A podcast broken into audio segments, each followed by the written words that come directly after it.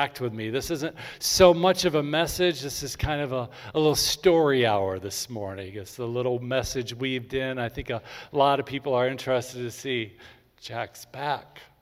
What's he going to be like? So he still cries. it's just good to be alive. It's exciting to be alive. So, anyway, you know, we're here today celebrating probably the most significant day on the church calendar. We're celebrating the fact that Jesus actually rose from the dead. As the Apostle Paul says in 1 Corinthians, if Jesus does not raise from the dead, our preaching is useless and our faith is useless. Do you realize that Jesus did not raise from the dead, we would not be here today? There would be no church. There would be no followers of Jesus Christ. None of it, all of it would be null and void. But the fact that Jesus rose from the dead is a fact that it validates our faith. And it validates that the Word of God is true. It validates the fact that Jesus was resurrected and we have someone to follow. So I think each and every Resurrection Sunday calls for us to reflect and say, how do we respond to the resurrection of Jesus? I think it's a good question for us to ask like, how do we respond to the resurrection of Jesus? Because when you read the biblical accounts of the resurrection, you discover that all of Jesus' earlier followers all had a different reaction to Jesus being raised from the dead. And to be quite honest, I think we're a little surprised by the way his disciples responded to his death. That's one of the reasons why I appreciate the Gospels of Matthew, Mark, and Luke, and John, because they give us an honest look at how the disciples reacted to Jesus' death. You know, the Gospels tell us that his disciples were grieving, that they were weeping. And surprisingly, in the passage that Lori read to us, it says three times that the disciples did not believe that Jesus rose from the dead. And that's not how you would expect his disciples to respond from, to respond to Jesus dying on the cross. Because in Matthew 16, verse 21, it very clearly says that Jesus told his disciples that he would die, but that he would be raised from the dead on the third day. You would think that his disciples had spent three years with Jesus, that they had trust in Jesus, that after Jesus died on the cross, that they would have been sitting back in great anticipation saying, I wonder how he's going to rise from the dead. I wonder what this is going to look like. I wonder if it's going to happen in the morning or in the evening. I wonder how people are going to respond. I think they would have great curiosity. What's going to happen? But instead, we read that the disciples thought, He's dead. It's over. It's done with. They didn't really believe that Jesus would rise again from the dead. They acted as if Jesus' words were null and void. They acted as if they've never heard the words of Jesus before. The truth is, it's easy for all of us to be like the disciples and forget the words of Jesus. It's easy for all of us to be like the disciples when we struggle with fear and doubt and grief and hopelessness and defeat.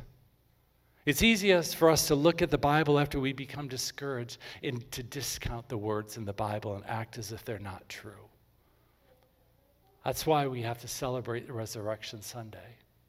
Because the resurrection is a reminder that the message of Jesus anticipates that we're going to doubt from time to time.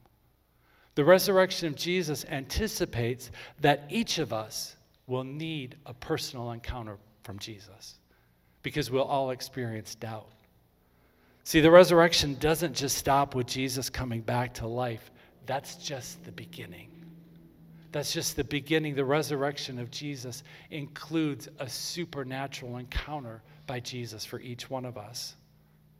The resurrection of Jesus reminds us that it, no matter what you are facing, Jesus is going to visit you with a personal encounter because he wants to take away your grief and your doubt and your discouragement and your hopelessness.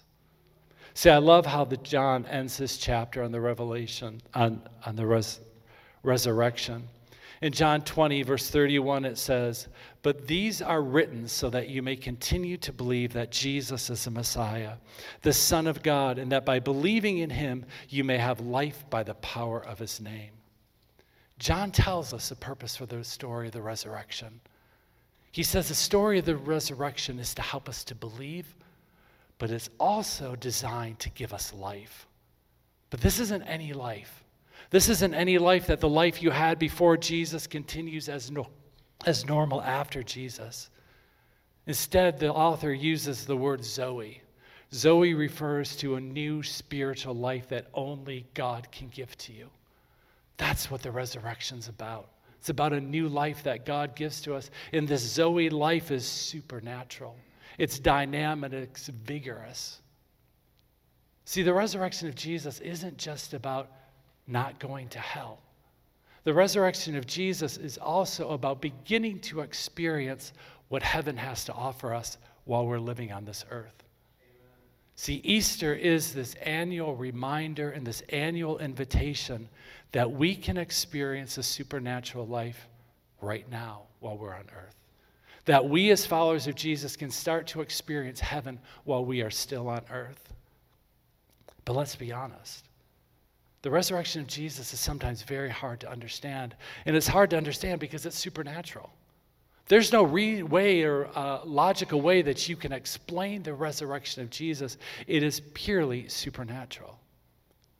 And that's why the angel had to come and roll away the stone. If the stone was still left over the tomb, the disciples would have continued to believe that Jesus was dead and gone. But the angel came and rolled away the stone so the disciples could look inside and say, Jesus is no longer there. That stone had to be rolled away in order for the disciples to begin to have a resurrection faith that maybe Jesus is alive. And as they looked in that tomb, they began to ask themselves the question where is he? Where is Jesus? See, a lot of us ask that same question Where is Jesus? Where is he right now? See, sometimes it's easy to forget the words of Jesus. It's easy to forget where he is. It's even pretty easy when you're a 56 year old pastor. As you know, about a month ago, I came home from the hospital after being there for about 42 days. As many of you know, that there was many times that we wondered if I would get out of the hospital. I wasn't doing well. And I was in the hospital, and some of you know my kidneys were failing. I was on constant dialysis. My heart was kind of failing. My liver was failing. But I recovered. Amen. Amen. She's excited. Many people refer to my recovery as a miracle, and I truly believe it was. There was not a real logical reason why I'm alive today. There definitely was a lot of medicine, there's a lot of surgeries, there's a lot of therapies, and there's scars, but there definitely was supernatural help from God. So by the time I left the hospital, I was very well aware that my story was pretty miraculous. I mean, I heard it from my family, but I heard it from my doctors. I heard it from the nurses like, wow, this is kind of amazing what you've been through and that you're still alive today. And so I was excited that, you know, God had saved me, that God had healed me, and that I had a good story of, of comeback. But I'll tell you, I was a little disappointed that I did not get a ride in a helicopter from Holland Hospital to Blodgett Hospital. I'll, I'll rabbit trail a little bit and tell you the story. So, some of you know I was in Holland Hospital for the first week of my uh, illness, and I had my first surgery at Holland Hospital. And I woke up in ICU, and I wasn't doing very well for that first week. So, Holland Hospital decided they had to get me over to Blodgett Hospital if I was going to have any chance of survival. So, the plan was that I would go by helicopter. Now, when I was in ICU, I didn't interact, I didn't really communicate very well. I was pretty much out of it. But I could hear a lot going on. I could hear Becky. I could hear my sister. I could hear my sister in law. I could hear my mother in law. I could hear my nieces. But I couldn't respond. I didn't have the strength or the energy to talk back. That was hard. But I remember when they came in and they're talking about transporting me from Holland to Grand Rapids. And they talked about this helicopter. I was like, that's kind of cool. I get a ride in a helicopter. I've never done that before.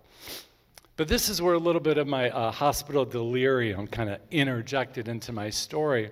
When they're talking about a helicopter, in my drug mind, I, I substituted the Aeromed helicopter, you know, the fancy helicopter ambulance that actually lands on the hospital and they bring you in the, in the helicopter by stretcher with medical team. I, I substituted that experience for Coast Guard helicopter. For some reason in my mind, I anticipated that a Coast Guard helicopter would come flying over Holland Hospital and drop one of those cables 100 feet. And then I would be in a big orange basket. And they would hook that up to the basket. And they would just carry me 100 feet below the helicopter from Holland to East Grand Rapids. And I remember in ICU thinking, I wonder how I'll stay warm. I wasn't worried about dangling from a helicopter 30 miles. I kept thinking, I wonder what kind of sleeping bag I'll get. I thought, I wonder if I'll get a Patagonia or if I'll get a North Face. And I was just very curious the whole time. So when I found out that a helicopter ride got canceled because of the weather, I was a little bit relieved because I was kind of worried about getting cold. But nevertheless, I did find my way to Blodgett Hospital where I spent the next five weeks and two more, more surgeries getting better. And so when I left the hospital, I was very excited. I knew that God had healed me. I knew that I had been restored. I knew my story was miraculous. I was excited to go home. I was excited to eat non hospital food. And I thought for sure Becky was going to take me to Yesterdog on the way home because Blodgett is about a mile away from Yesterdog. And literally, when I said got out of ICU, I craved a Yesterdog. Becky would not bring me to Yesterdog, and she still will not let me eat a hot dog. But I was surprised when I got in the car. I thought I'd be happy and excited. Instead, the nurse got me in the car and shut the door, and I immediately started to cry. Not happy tears, not happy tears, like, yeah, I'm going home. I was crying tears of sadness and lament. I had tears of grief and doubt and hopelessness and sadness. And I was surprised. I'm like, Jack, why are you sobbing? Becky couldn't even leave the parking lot for 10, 15 minutes. I just cried. Surprise. and I sat there and cried because I had gone through so much. Yes, I had this great story of recovery, but being in the hospital, that's, that's a little challenging as well. I had the same question that the disciples had when they looked in that tomb the question of where was Jesus? See, I knew that God had healed me. But through the course of my hospital stay, I suffered a lot from what's called hospital delirium. Basically, I hallucinated nonstop. From the time I was in ICU to basically the last day there, I had a lot of hallucinations. Usually at night, I would think I was in Target or I was in Walmart. I don't know how I ended up in Walmart in Colorado Springs, but I did a few times. I would go, it's kind of the end of the day, and the nurses would say, okay, it's nighttime, you're going to bed. And immediately my room would, I could watch the walls flip in my room, and I would no longer be in my hospital room. I'd be in the center of Target in a bed. And everybody would walk by with their grocery carts, and there I'm laying in bed. People didn't see me. Sometimes I would be in Amway Grand Plaza Hotel. I'd be at the Monroe Cafe. Sometimes people would come to visit me in my room and they'd say, oh, You have such a beautiful room. Look at the view of Fisk Lake. And I'd be like, I'm not looking at Fisk Lake. I'm looking at Monroe Avenue and I'm watching the horses walk down the street right now. I had a lot of delirium. I had a lot of confusion. I had a lot of fear and doubt. Now, fortunately, my sister is here. She coordinated that I would have somebody with me, non hospital, 24 7. So that was good. And many of you came and were with me. As my sister plugged people into a schedule, my nieces were there, my family, and my brother. And that was very special to me. But like I said, it was hard because people would visit me when I was in ICU and I could hear their voices, but I couldn't respond. And at times, my pain would get so hard and so difficult, I wondered, how am I going to hang in there? And when I got home from the hospital, I began to reflect on everything that I'd been through. And on one hand, like I said, I was excited that I, I, I was home and alive, but I wondered, where was Jesus? during these times when I was so scared and I had so much fear and I had so much anxiety and I had so much confusion. Where was he during these times? And I wondered then as I got home and I would think about where he was, then I would get scared of thinking, what if I get sick again? What if I'm going to need another surgery? What if they take more of my intestines away? What's it going to be like? What if I wake up? What, I, what, what, what am I going to do? I'd go to bed every night worried Would I wake up in the morning. See, like the disciples, I forgot the words of Jesus. I forgot Psalm 118 that says, The Lord is for me. So what do I have to fear? Yes, the Lord is for me. He will help me. Or in Hebrews 3 5, that says, For God has said, I will never fail you, I will never abandon you. But I forgot that. And I forgot the words of Jesus in Matthew 28 that says, I am with you always, even to the ends of the ages. See, it's easy for us to forget the words of Jesus. It's easy for us to forget the comfort he offers us. But what does Jesus do to people that forget his words? See, Jesus visits people that forget his words with compassion and supernatural power. See, Jesus comes to people again and again with the truth. See, earlier we read the passage of Mark. Lori read the passage of Mark about Jesus' resurrection. And it's interesting in the passage, the angel says to Mary, it says, Go and tell the other disciples that Jesus is raised from the dead. And it says, Go and tell the other disciples, including Peter. And you wonder, why is Peter singled out? Why does Peter get a, you know, make sure you tell Peter? See, some of you know the story that prior to Jesus being arrested, Jesus said to Peter, said, Peter, you're going to deny me three times. And Peter said, No way am I going to deny you. I'll never do it. But what did Peter do? He denied Jesus three times. And we know that after Peter denied Jesus, he felt really bad about it. But Peter is the guy in the Bible that represents a follower of Jesus who sometimes makes the same mistake over and over and over again. Peter represents the people who fail to listen to the words of Jesus. See, Jesus told Peter what would happen, and Peter didn't believe it would happen. So Jesus says, I want to make sure that Peter knows that he's not excluded from the resurrection. So, Mary, when you tell the disciples that I've rose from the dead, you make sure you tell Peter. See, Jesus always shows compassion and kindness to people that forget to take his word seriously. And what does Jesus do when he bumps into Peter? He makes him breakfast. He has breakfast with Peter on the beach and he leads Peter to restoration. And even before Jesus corrects Peter, what does he do? He helps Peter catch some fish. See, Jesus knew that he had to meet a need that Peter had. Jesus' primary concern isn't rebuking us or correcting us or yelling at us. His concern with us is to make sure that we understand the truth. See, the Bible tells us it's that the kindness of Jesus leads us to repentance. So, where was Jesus when I felt alone and I felt scared in the hospital? Where was he when I struggled so much in the night? So I love this story from Matthew 14, verse 22.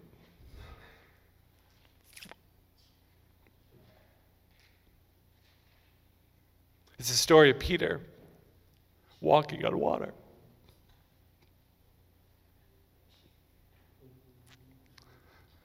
This story means a lot to me for many reasons. But primarily, the reason is my niece is here and her husband Spencer's here. And about three years ago, Spencer was diagnosed with colon cancer. And he had many of the same, we have some similar surgeries that we had. And when he was sick, we, we talked about this verse a lot that Jesus would give him the faith to walk on water. And Spencer is pretty much cancer free. He's kind of a great miracle of restoration that Jesus has done in his life. Spencer and Kirsten are kind of colon cancer spokespeople, and, and they're awesome people. And it was just wonderful to have them go through my surgeries three years before because I can't tell you how many times I call them up and say, What's going on without my colon? What can I eat? What can I eat? And they have been wonderful to me. But I love the story from Matthew 14 about Peter walking on water. Let me read you the context of this verse. It says immediately after this, what just happened is Jesus fed 5,000 people with five loaves of bread and two fish. Immediately after Jesus fed everybody all that food, Jesus insisted that his disciples get back into the boat and cross to the other side of the lake while he sent the people home. After sending them home, he went up into the hills by himself to pray. Night fell while he was there alone. Meanwhile, the disciples were in trouble far away from land, for a strong wind had risen, and they were fighting heavy waves. About three o'clock in the afternoon, Jesus came towards them walking on water. See, it's easy to read this story. Excuse me.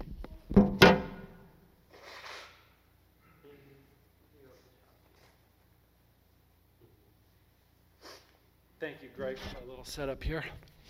See, it's easy to look at the story and you wonder to yourself, you say, Jesus, what? Why did you let them get in that boat? You didn't get in that boat, and per, you probably Jesus probably knew a storm was brewing out there. So Jesus, why did you let them go into the storm, but you didn't go in the boat with them? It's a little bit kind of easy to get a little cynical and think, Jesus, that's, that's, that's that wasn't very nice of you. But let me tell you, I think that every single detail of that boat ride was strategically planned by God. Every detail was planned, and that was a very strategic day for the disciples. See, verse 22 tells us where was Jesus while the disciples were on the boat. It says that Jesus went to the mountains and he was praying. So while the disciples are in the boat in the storm, Jesus is praying. And who is Jesus praying for that day? See, Hebrews 7, verse 25 tells us it says, Therefore, Jesus is able once and forever to save those who come to God through him. He lives forever to intercede with God on their behalf. Jesus is always praying for you and for me, constantly. You wonder where Jesus is at? I can tell you, according to the book of Hebrews, he's praying for you somewhere. He might, you might not think he's in the boat with you in the storm, but he is praying for you. But the most powerful part of this whole story is verse 32. Verse 32 says, When they climbed back into the boat, referring to Peter, the wind stopped. Then the disciples worshiped Jesus and said, You really are the Son of God, they exclaimed. Do you see what just happened there? There was a strategic purpose to the wind and the storm. The wind positioned the disciples to have a greater revelation of who Jesus is. See, the disciples got into the boat and they said to Jesus, You really are the Son of God. See, that was the purpose of the storm, to help the disciples understand that Jesus is the Son of the God. Because when you think about it, six hours earlier, the disciples were with Jesus. They watched Jesus feed 5,000 men, which probably, if you included women and children, there's probably 20,000 people there. They watched Jesus feed 25 25,000 people with five loaves of bread and two fish, and he had leftovers. That is a miracle. You would think the disciples would stand back and say, Did you just see what this man did? He fed all these people with five loaves of bread and two fish. You truly are the Son of God. But nobody said that. The disciples never said to Jesus, You truly are the Son of God after he did that miracle. It wasn't until after Jesus rescued them from the storm that they realized that Jesus was the Son of God. Sometimes we have to go through a storm in order to realize that Jesus is the Son of God. Sometimes we can doubt miracles when we see them. But sometimes when you see Jesus rescue you, you're like the disciples and you know that Jesus is a Son of God. I often wonder what part of the story did the disciples tell their friends after they got home that day? Did they tell their friends, hey, wow, we were on this boat ride, we almost died, and oh, then later on the storm died down and we're okay? Or did they tell their friends that Jesus came to them while they're on their boat? Did they just talk about the winds and the waves, or do they talk about Jesus? See, a friend of mine, Greg Cole, says, Our joy is often determined by what parts of your story you are telling. What parts of your story do you tell other people?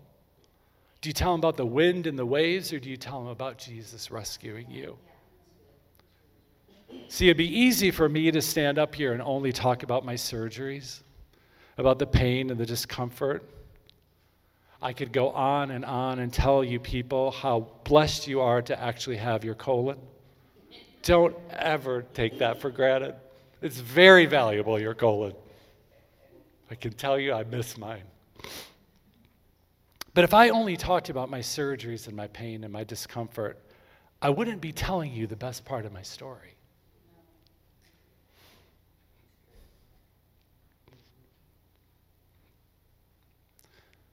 See, there's part of my story that none of you have heard yet. See, on January 11, that was my first surgery. That was my knee surgery. That was supposed to be easy peasy outpatient surgery, get the surgery, go home the same day, and I did. I was I did well, did physical therapy twice, and then about a week later I thought I had the flu, but I had well, E. coli and septic shock to my body, and as you know, I ended up in Holland Hospital, and which began my uh, 42 days of hospital stays and 12 days in ICU.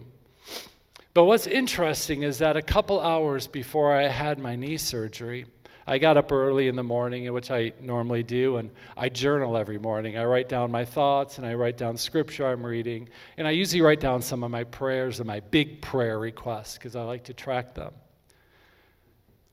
And that morning, I made two entries into my journal. The first thing I wrote is that I've been waiting for this day. My knee was painful, so I was kind of excited for surgery. I'm waiting for this day. I'm excited and nervous at the same time. I'm ready to withdraw and spend some time with Jesus during my recovery. Now, granted, I anticipated that would be a two week recovery at home. And the second entry that I wrote, I wrote Acts 4, verse 13. This was my prayer request for my two weeks of recovery, my short little two weeks. Acts 4, verse 13 says, The members of the council were amazed when they saw the boldness of Peter and John. For they could see that they were ordinary men with no special training in scriptures. They also recognized them as men who had been with Jesus. See, that was my prayer request going into surgery that I would have the boldness of Peter and John. That when people looked at me, they would say, Wow, you've been with Jesus. Little did I know that Jesus was going to take that prayer request really, really serious. Also, the day before my surgery, I wrote down a quote. It was also my prayer request. Was a quote from a pastor, Tyler Staton, that says, The powerfully healed become powerful healers. I prayed that God would use me in a way to bring healing to other people. That through my recovery that I would have a greater ability or capacity or anointing to bring healing to other people. And on the same day I wrote in my journal that I was excited for my surgery and recovery because I anticipated that I would come out of my recovery with a new perspective on life and ministry. And I look at these three big prayer requests that I had in my journal before my surgery, and I can strategically see how Jesus had answered every one of them. See, Jesus had never left me. Instead, he was bringing me the things that I needed and the things that I had asked for. I didn't quite expect 40 days in the hospital. But Jesus brought me what I needed, not what I wanted as you heard Becky say last week. See, in John 9, there's a beautiful story that Becky referred to last week about a man that was born blind. And Jesus healed him. But his disciples and everybody want to know who to blame. Why was this man blind? Did this man sin? Did his parents sin? Did he do something wrong? And Jesus says in John 9, verse 3 Neither this man nor his parents sinned, but this happened so the works of God might be displayed in him. This man lived his entire life begging on the streets. And back in that day, a lot of people thought, man, what did that man do wrong that he ended up being blind for his entire life? And a lot of times it's easy to, when you get in situations like that, to keep asking, why? Why did this happen? Why did it happen? Why did it take so long? Why didn't Jesus heal me earlier? Why did I have to go through 42 days? And I love the message translation of John 9, verse 3. It says, And Jesus said, You're asking the wrong questions. You're looking for someone to blame. There's no cause and effect here. Look instead what God can do. Every one of us has gone through hard things in our life. Every one of us has gone through storms. Some of you are going through a storm. And it's so easy to perseverate on asking the question of why. Why did this happen? Why is this continuing? Why do I have to live my life this way? And I think on a Resurrection Sunday, it's good to remind us that there's always purpose in the pain that we're going through. That so often the pain that we experience is to give us a deeper revelation of who is Jesus. So often the pain and the storms in our life are never going to be wasted, but that God is going to use them. Somebody's going to benefit from your pain. Somebody's going to benefit from your discomfort. Somebody's going to benefit from your story of restoration. I hated the fact that Spencer and Kirsten had to go through what they did. But I benefited. I benefited from them a lot the last few months. To have people I can go to and say, What do I do? People I can lament with. That wasn't easy for them, but I'm benefiting from what they went through. And hopefully, other people will benefit from what I'm going through. I can honestly say, I think when I look back on my life, that those 42 days in the hospital,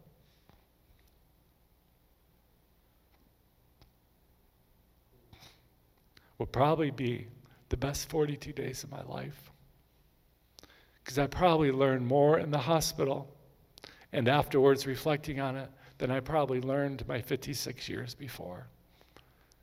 God does something remarkable in our storms, but we have to stop asking why. We have to remember that the same power that resurrected Jesus from the dead lives inside of each of us. We carry restoration, we carry resurrection power that other people need. I said to you that I believe that when I, uh, I left the hospital, that I journaled, that I said, I think I'll leave my time of recovery with a new, up, uh, new perspective on ministry, and I have. I think I believe more now than I ever have before that people need a personal encounter with Jesus. That sometimes we focus so much on knowledge, and that's good. Knowledge is good and study is good, but we need encounters. We need breakfast on the beach with Jesus. We need to see empty tombs. We need to see angels roll away tombs. Some of us, we need stones moved away of things in our life so that we can see clearly where Jesus is at.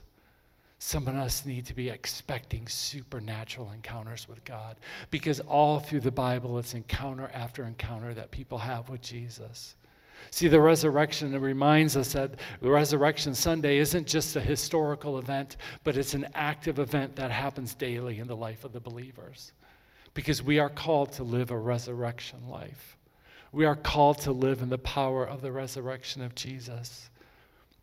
And I hope today that you can look back on some of the storms that you've experienced in your life and you can say, What is the purpose of that storm?